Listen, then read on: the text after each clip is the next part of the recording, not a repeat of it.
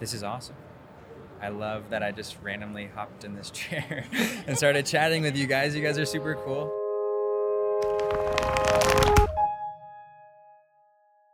Welcome to Green Book Conversations. I'm Dylan Gibson. There's a lot of conversations I have to get to, both edited in this episode and more to come, so I'm just going to jump right into things. If you haven't seen the first episode yet, look us up or go to directosource.com where you can find all our episodes and updates. What do you guys got going on right now? So we're just doing a podcast on sustainability. So Okay. we've been talking to brands. My name is Ryan Montez. My friends Chris Lee and Zach are here with me today. And we're looking to launch a sustainable outerwear, functional, technically designed company that bridges the gap between surf culture and golf culture. So it's really awesome. Um, I was living on the island of Oahu for the past couple of years, and island fever is a real thing. So don't get too crazy about it. No, I'm just kidding. But the idea kind of like sparked from my mind in that sense when I was living on the island and integrating myself in the surf culture since I was a little kid, and seeing that within fashion, there's not a lot of people doing what you guys are doing in a very like wholeheartedly way. You know, like their core values are to what they really say and what they do. I do technical clothing design uh, in the fashion industry. Right now, we focus mainly on uh, music industry, so like bigger music festivals and things like that. We produce for them, and all of our things are cut and sewn in Peru. Um, we have a very good system there, but starting my own brand, I don't want to dip my toes into things that other people are doing that aren't going to be progressing us as a human race in a positive direction. So I really want to be able to like set the tone in the industry. And that's definitely something that I want to like find partners with and meet new people that have those same goals and those same ambitions because I don't think I think it's kind of like an undertone. It's kind of something that everyone thinks about, but if it's not like it's almost like if you see a piece of trash on the side of the road, it's inconvenient for you to go pick it up. But they're only going to really do it if it's convenient for them. And so I don't want to have that mindset. I would like to reevaluate the way people see and think about buying clothing or just in any sort of sense, you know, being a little bit more conscious about anything that they're doing in this world. So I don't know, what do you guys have going on, I guess, that could help me or people like me or I like your approach. Been in this business for 33 years now. I spent the first 15 being part of the problem in the industry, and I've mm-hmm. spent the rest of it trying to be part of the solution.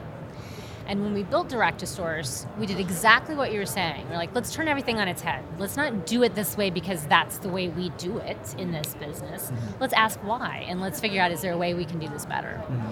And really trying to look at everything holistically. Doesn't mean we're perfect, and there's no perfect answer here. And we all exist to make and sell products, so there's a certain something against sustainability there, right? But if we're going to be in this business and we're going to be brands, shouldn't we make better choices?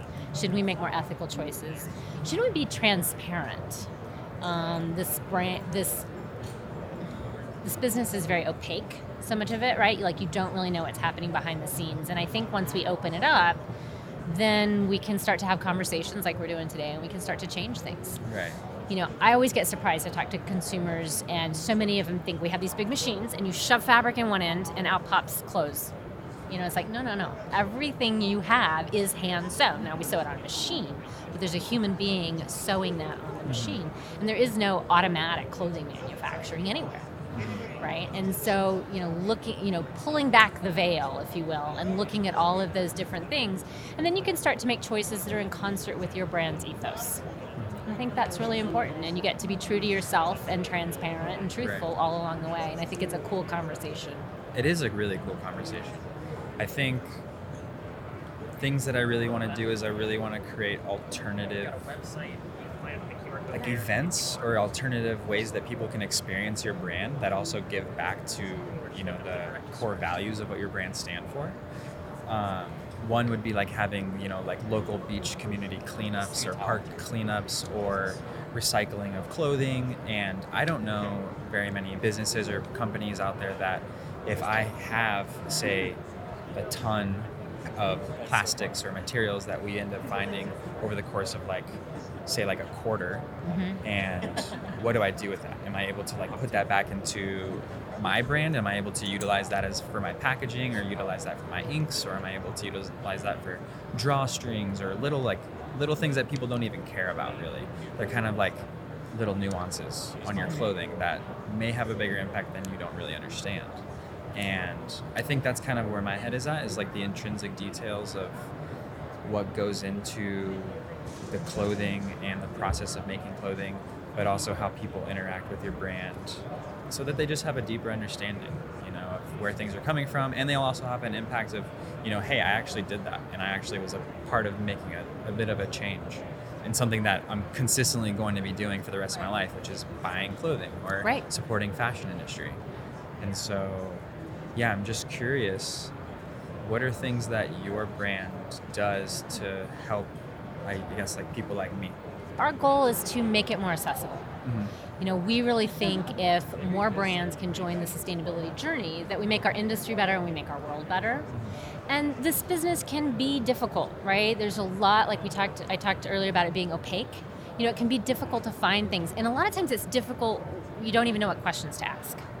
And when you're talking to a factory and you say, I want this and this and this, sometimes you don't know, well, if we just made this one little change, all of a sudden it's easier to produce, or your quality will be higher, or your cost will be lower. Mm-hmm. And so our goal is really helping brands, whether it's a new brand or whether it's an existing brand, to make really good decisions, mm-hmm. to provide you information so you can make the best choice. Because sustainability to you might mean it should be recycled. I want to go pick up this bottle and do something positive with it rather than throwing it out. Mm-hmm. To some brands, they don't want to play with plastic at all. Like that's Yeah. a no-no for them, and that's okay. Both answers are okay depending on your brand ethos because it's all about doing better, not about being perfect, mm-hmm. right?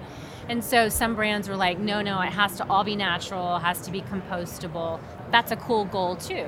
And so, you know, what your choices look like are very different depending on which direction you're heading. Maybe you're definitely just heading down the path where right now we're going to work on making sure everything is done ethically, mm-hmm. right? That's part of sustainability as well, is the ethics of the people who are actually making the fabrics, making the Yes. clothing, being able to support their families and, you know, live a life where they can plan for their future just like you or I would, right? Correct. And so that's all part of the story and all part of the conversation. Some brands to choose to tackle a lot of it, some brands choose to tackle a little bit at a time. Start with the low hanging fruit, I always say, right? Because there's a lot of easy choices you can make mm-hmm. that aren't even difficult. Mm-hmm. And you can get to the harder choices as it goes along. And particularly if you're a brand starting out, right? That's a really big question. Like, how much can you do? Because so often you're just trying to get launched. You're just trying to find somebody who'll make your vision with quality and with s- the smaller quantities that you need. Because you know what? If you're starting off, you shouldn't be making thousands and thousands and thousands because you don't know if you can sell it yet. Exactly. And then you don't want to be sitting on a bunch of product that goes stale anyways. Exactly. And so, do you put me in positions to work with those businesses, or do you have connections with them, or are, are you them? Are you So that? We manufacture in Guatemala. My partner's there. She's in the factory every day. It's our factory. Okay. And we've done a couple things to help brands become more sustainable. So we have a green label collection, which is in stock, 50 pieces of a style. Okay. It's made from sustainable and recycled fibers. Okay. And we can put your custom labels in it and put your custom decoration on it. Okay. It's kind of a low hanging fruit way to start down Right. sustainability if you don't have the quantities. Right. But when we talk about fully custom garments, which is 95% of what we do, Right. Our minimums start at 300 pieces of a style. Okay. Still pretty low. Yeah. It's assuming we can find the fabrics in that small a quantity, but we've Right. got lots of great relationships and have access to a lot of great sustainable fabrics in smaller quantities. Correct. And we can do all of your sizes and up to two colors in that Okay. quantity. I like that because a lot of the things that we also want to do is we want to host um, really unique, uh, exclusive kind of events. And I'm not going to be needing to make, you know, 500 to 1,000, um, you know, SKUs Right. of that one T-shirt with one design, stitch, print, or whatever I want to do with that. And so, having, I guess, much more of an, an, a variety of things to choose from, especially if you guys already have your own like staples too, like your own cuts and things like that, that where I don't even have to give you a style number for my own things. Right. And so, but you guys do cut and sew. We do. And it can be a great way to start. You know, like lots of people love a great t shirt, right? Right.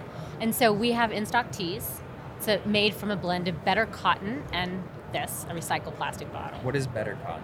Better Cotton is a it's the company is called BCI. It's the Better Cotton Initiative, and they're a global nonprofit that works with farmers about more sustainable farming practices, about mm-hmm. ethical treatment of the workers doing the picking and the early processing of the cotton. Mm-hmm. And it's a way. It was sort of. It came about in a bunch of ways, but it sort of came about as a, an easier answer than organic, right? Everybody says, "Oh, let's do organic."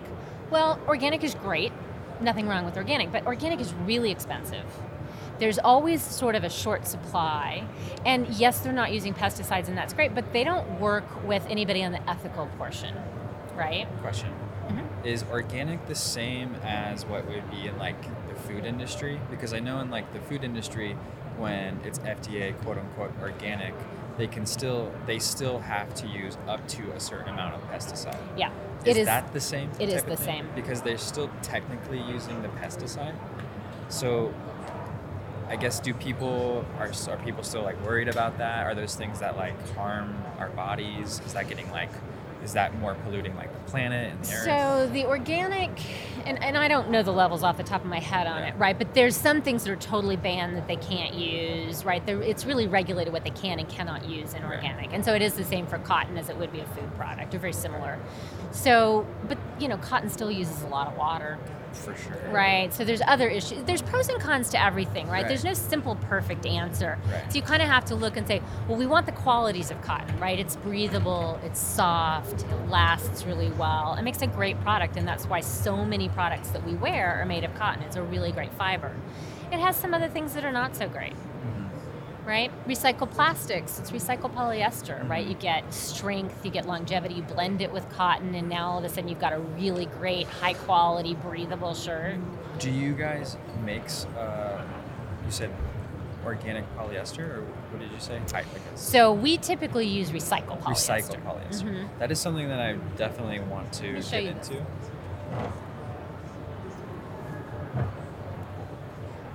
Oh yeah, this is super nice. Right, so even though it's a plastic bottle, it has to feel really soft. So that's 60% BCI cotton, Wow. 40% recycled polyester, Okay. right? From trash to tee, made in Guatemala. That's cool. I really like that. So, for someone like me, Mhm. I am launching a company this year. Um, we are very excited about it. And we're here establishing a bit of a footprint and making relationships with people just like you. What are some, I guess, tips or some, I guess, feedback that you could give to me that would help me on my journey? Ask a lot of questions. Okay, well, it looks like I'm going in the right direction then because I have loads of them. You can't tell. Um, you know, this business is very much about relationships. Mhm. I've been working in the business for years and I'm still really great friends with relationships I started 30 years ago. And even though it's a global industry, it's small. Mhm. And so making really good relationships Mhm. is is really key. You want suppliers that you can talk to easily, that you can communicate with easily. Mhm. It doesn't necessarily mean you're speaking the same language, Language, right? yeah. But but that are good communicators and are going to be tell you because problems arise in this business. We spend at least 20 to 25% of our time fighting fires in the production, right? Because there's so many details that go into making any garment, even a simple t-shirt, For that sure. Things are going to go wrong eventually. It's not a question of if, it's a question of when. Right. And so you really want suppliers that you can communicate with really well to Mhm. solve any issues that arise. Right. And today, right, like we're talking shipping issues, Mhm. right? This globally is a huge challenge. Mhm. And when those hiccups arise, you want a shipping partner that you can rely on, you want a factory that you can rely on, and again, people who will communicate with you. Mhm. And I really think that that is key. I think that's always been key. Right. Um, and so find people you want to spend time talking to because you're going to talk to them a lot as you're producing. I totally agree. Um, it's definitely something that we're slightly struggling with. So my friends and I, we also have the Creative Collective, where we help um, businesses and brands launch and produce merchandise and clothing for them. So I do all of like the tech- technical design, creating cool. the tech packs, sending that to factories, style numbers, SKUs, Pantone colors, stitching, everything. And that's something that we've been having a trouble or a trouble trouble with in general is just communication with factories and um, just just talking just having conversation, feeling comfortable about having conversation, somebody to help with like our logistics and things like that. So yeah, I guess like having much more transparency in that that side of the business is definitely something that would alleviate a lot of headache Yeah. and a lot of time because especially if you're like the middleman between your client and the factory and they need that sample or maybe they need it a little bit quicker than than you know whatever Yeah. it's definitely something that you want to make sure that is getting done within like the first and second you know go around instead of two three four five Right, right. And it's so, I think it's so important to get it done more quickly because I'll tell you, factories hate to make samples. yeah we do it because we know it's necessary, but it's so expensive for factories to make samples. It's in our best interest to do it in a round or two, and it's in your best interest too, and especially if you're the middleman for your client to get it done more quickly. But it takes, right, you know, since you're doing this, it really takes that communication, that relationship to make sure we're understanding each other Mhm. exactly so we can achieve what you want and asking questions and having a conversation and that's not really something that happens a lot Mhm. with overseas factories right if you and you've seen it if you're sending tech packs like they don't understand something so they'll just make a decision oh yeah all the time and it's never the right one It's never the right one. And then. I'm always then we have to go back to the client, explain to them why it's not the right one, and then having to get another revision yep with another sample made.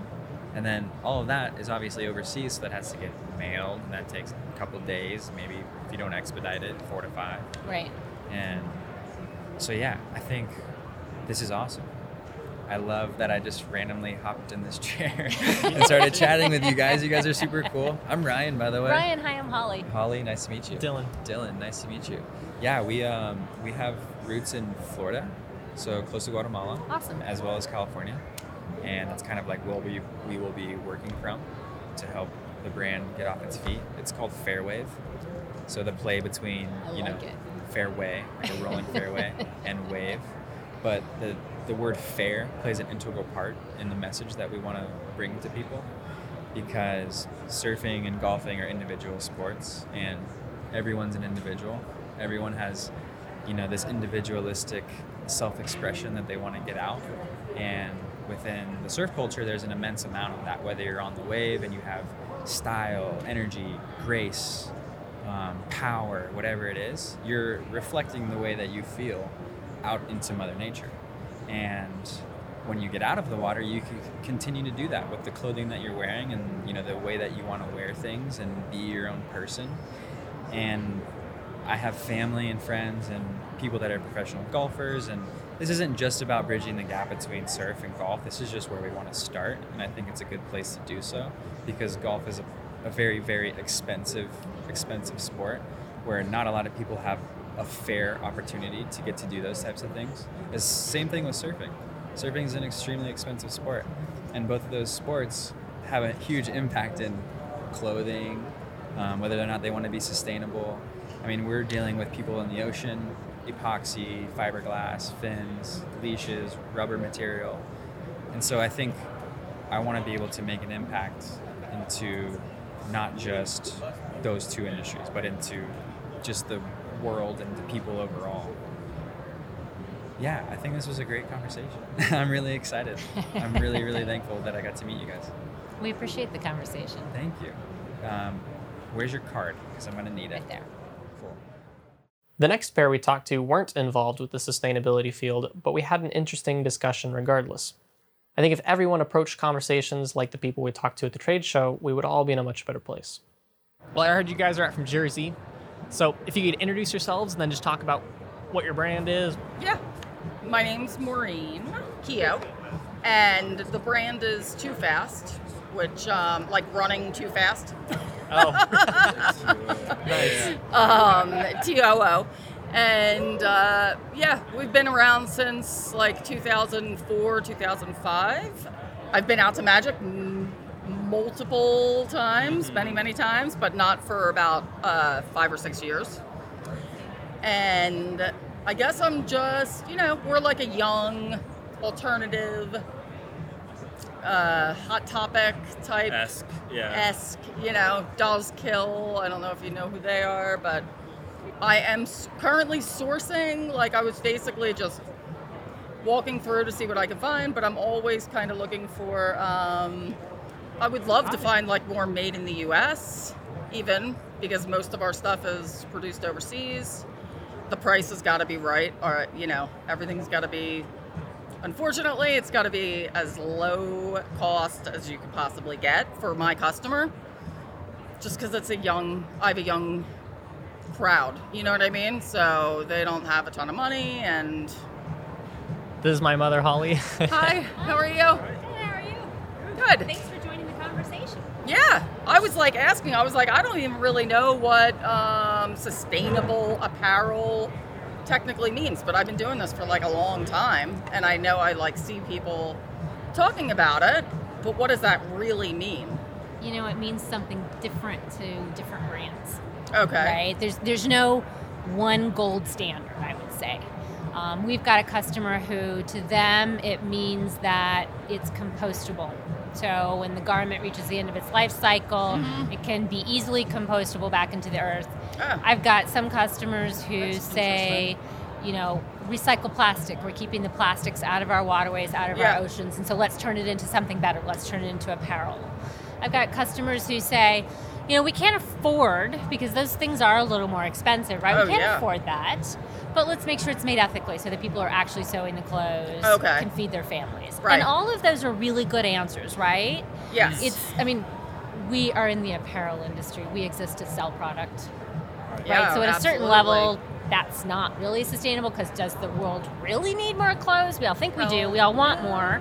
It's a huge We business. we don't- but let's don't. let's Right. just be real, right? Yeah. Because we exist to sell product. In my opinion, and, and I've been doing this sustainability sector for 15 years now in the business, is just about making the best choices for your company and for your brand that lead us on a path to doing better. Yeah. That's. I mean, I'm always kind of like, it's a, it's an effort. You know what I mean? But even like I said, like trying to just find more made in the U.S. But that it's really, really hard. It's really hard. Well, and if you think about, and that's that's why we make in Guatemala, right? Because yeah. it, we are all price conscious. I don't care what price point your brand is. Right. You've got a ceiling there that you can charge, right? Your customer that your customer just simply can't afford to pay, Absolutely. right? Right. They're only going to pay so much. Exactly. period. And so to make it in the US, right, we've got a very high minimum wage here.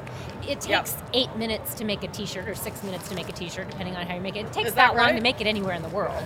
Huh. If you're making a lot of them, yeah. Okay. Um, but so the that. question then is how many dollars per hour does somebody make, Yeah. right? And so in the US, that's a very, very high I don't know what the minimum. Uh, I'm assuming that most of the factories are going to be in the California yeah, area, and they and right? well, and what's their minimum wage? I think it's up to 17 now. I know we lo- we inherited 17. in Denver. We got a bunch of factories that actually moved to Denver after California raised its minimum wage. Yeah. Makes sense. Yeah. So in Guatemala, right, much lower cost of living. So we can pay quite well. Many of our people are above minimum wage. And still takes that many minutes to make a t-shirt, but because it costs less, we can pay well and the t-shirt costs less, oh, okay. right? Yeah. So it's a, it's an interesting conversation from that perspective. Yeah. sure. It is very interesting, really. I mean, like you were saying, the workers are treated. Yeah, so everybody's a full-time and- employee. yeah. We don't do the hire and fire cycle that so many factories do. Right. They're getting paid what they're getting paid, whether they're sewing or sitting around playing gin rummy. So obviously, we want to stay sewing. we want them sewing, right? Yep, that's Um, fair. You know, we work. We're a little different. We work five days a week. We work like we do here in the U.S. Right? We work five days a week. We work about forty hours a week. Okay. We don't do the six day and seven day a week. Right. We don't work multiple shifts. We don't work tons of overtime. You know, you get these questions from all these people wanting to say, well, can you pass a factory inspection? So, how many of your people have worked more than 30 days in a row without a break? Like, none. Right. How many of your people worked 60 plus hours last week? None. Right. How, Um, how me. do Right, except for me. except for me. I was gonna say, yeah, this employee. uh, if you want to consider, uh, the- yeah, the owner, the employee. Yeah, the owners always work that That's much. a different but story. That's your prerogative, right? Yeah. Yeah. we no, choose I'm- that punishment, though, right? That's the Exactly. I difference. guess. You want to work yeah. for yourself, right? You got to pay, a- Oh pay a God, price. I feel That's like I just work twenty four seven. You know what I mean? I do. Where are you guys getting Um, your shirts and stuff from now? Uh, well. All over, honestly. Yeah. Yeah. Mostly. We do have a place in, in California, Mhm. thank Um, God, which is yeah, great. We get sweatpants, hoodies, t-shirts, specific cuts. Made we have like US. baby baby Mhm. t-shirts, float, like bigger ones. We get Bella Canvas. Uh, we order from, and then other things are you know sourced China. Yeah. Places like that. Accessories, uh, housewares, Wow. things like that are tough to. Um, I mean, a lot tougher than even just finding a, a T-shirt. Yeah, you of know what I mean, or anything like that in the U.S. We do like fashion jewelry, like you do all sorts of crazy stuff. yeah, Mm-hmm. pretty much whatever you think of. I, I, I've awesome. made and Right, yeah, we've done it shoes. all. Wow. But um, like that stuff is almost it's just any kind of accessories or housewares are really really tough to find here. So I do try to get you know blanks. I keep telling people, you know, you can't necessarily be the cheapest by making a bunch of the right Right. decisions. Right? Yeah. But Yep. you can make good decisions Mhm. and you can still do it at a good price where you know people who are sewing it are making enough to take care of their families. Obviously, we as a company need to be able to make some money. The people who are making the fabric have to be able to make some money. You have to be able to make some money. And so when you do it right, it's not easy, but every you can still do it at a good price. Everybody can Right. still earn a little bit of a living at it, and you have great product out there. Yeah. So it's not impossible to do. It's just. You have to charge more though. You just have to. You have to charge a little more, but you can still do it, you know, for a reasonable price. And again, if we're talking about making it ethically, but we're not mm-hmm. talking about sustainable fabrics now, the price is going to come down a little too. And sometimes pennies matter. Mm-hmm. I'll, I'll give you an example. We had a customer who was using regular cotton and they really wanted to become more sustainable. And so they said, We really want to switch to organic cotton. And they just couldn't do it. Mm-hmm. Right? Like it was mm-hmm. so much more expensive. It was mm-hmm. going to not, it was either going to destroy their Yeah. profitability Right. or they're going to have to raise their prices. And they didn't feel like they could raise their prices. Yeah, that's the thing. I don't Right. feel like we really have much room to mess around. I think our you know what I mean are when it already comes to going the for prices, 48 you know, forty-eight dollars a hoodie, something like that. which is dirt cheap It for a finished hoodie. Yeah, that's yeah, but we're getting low. them for under eight. Wow. Yeah.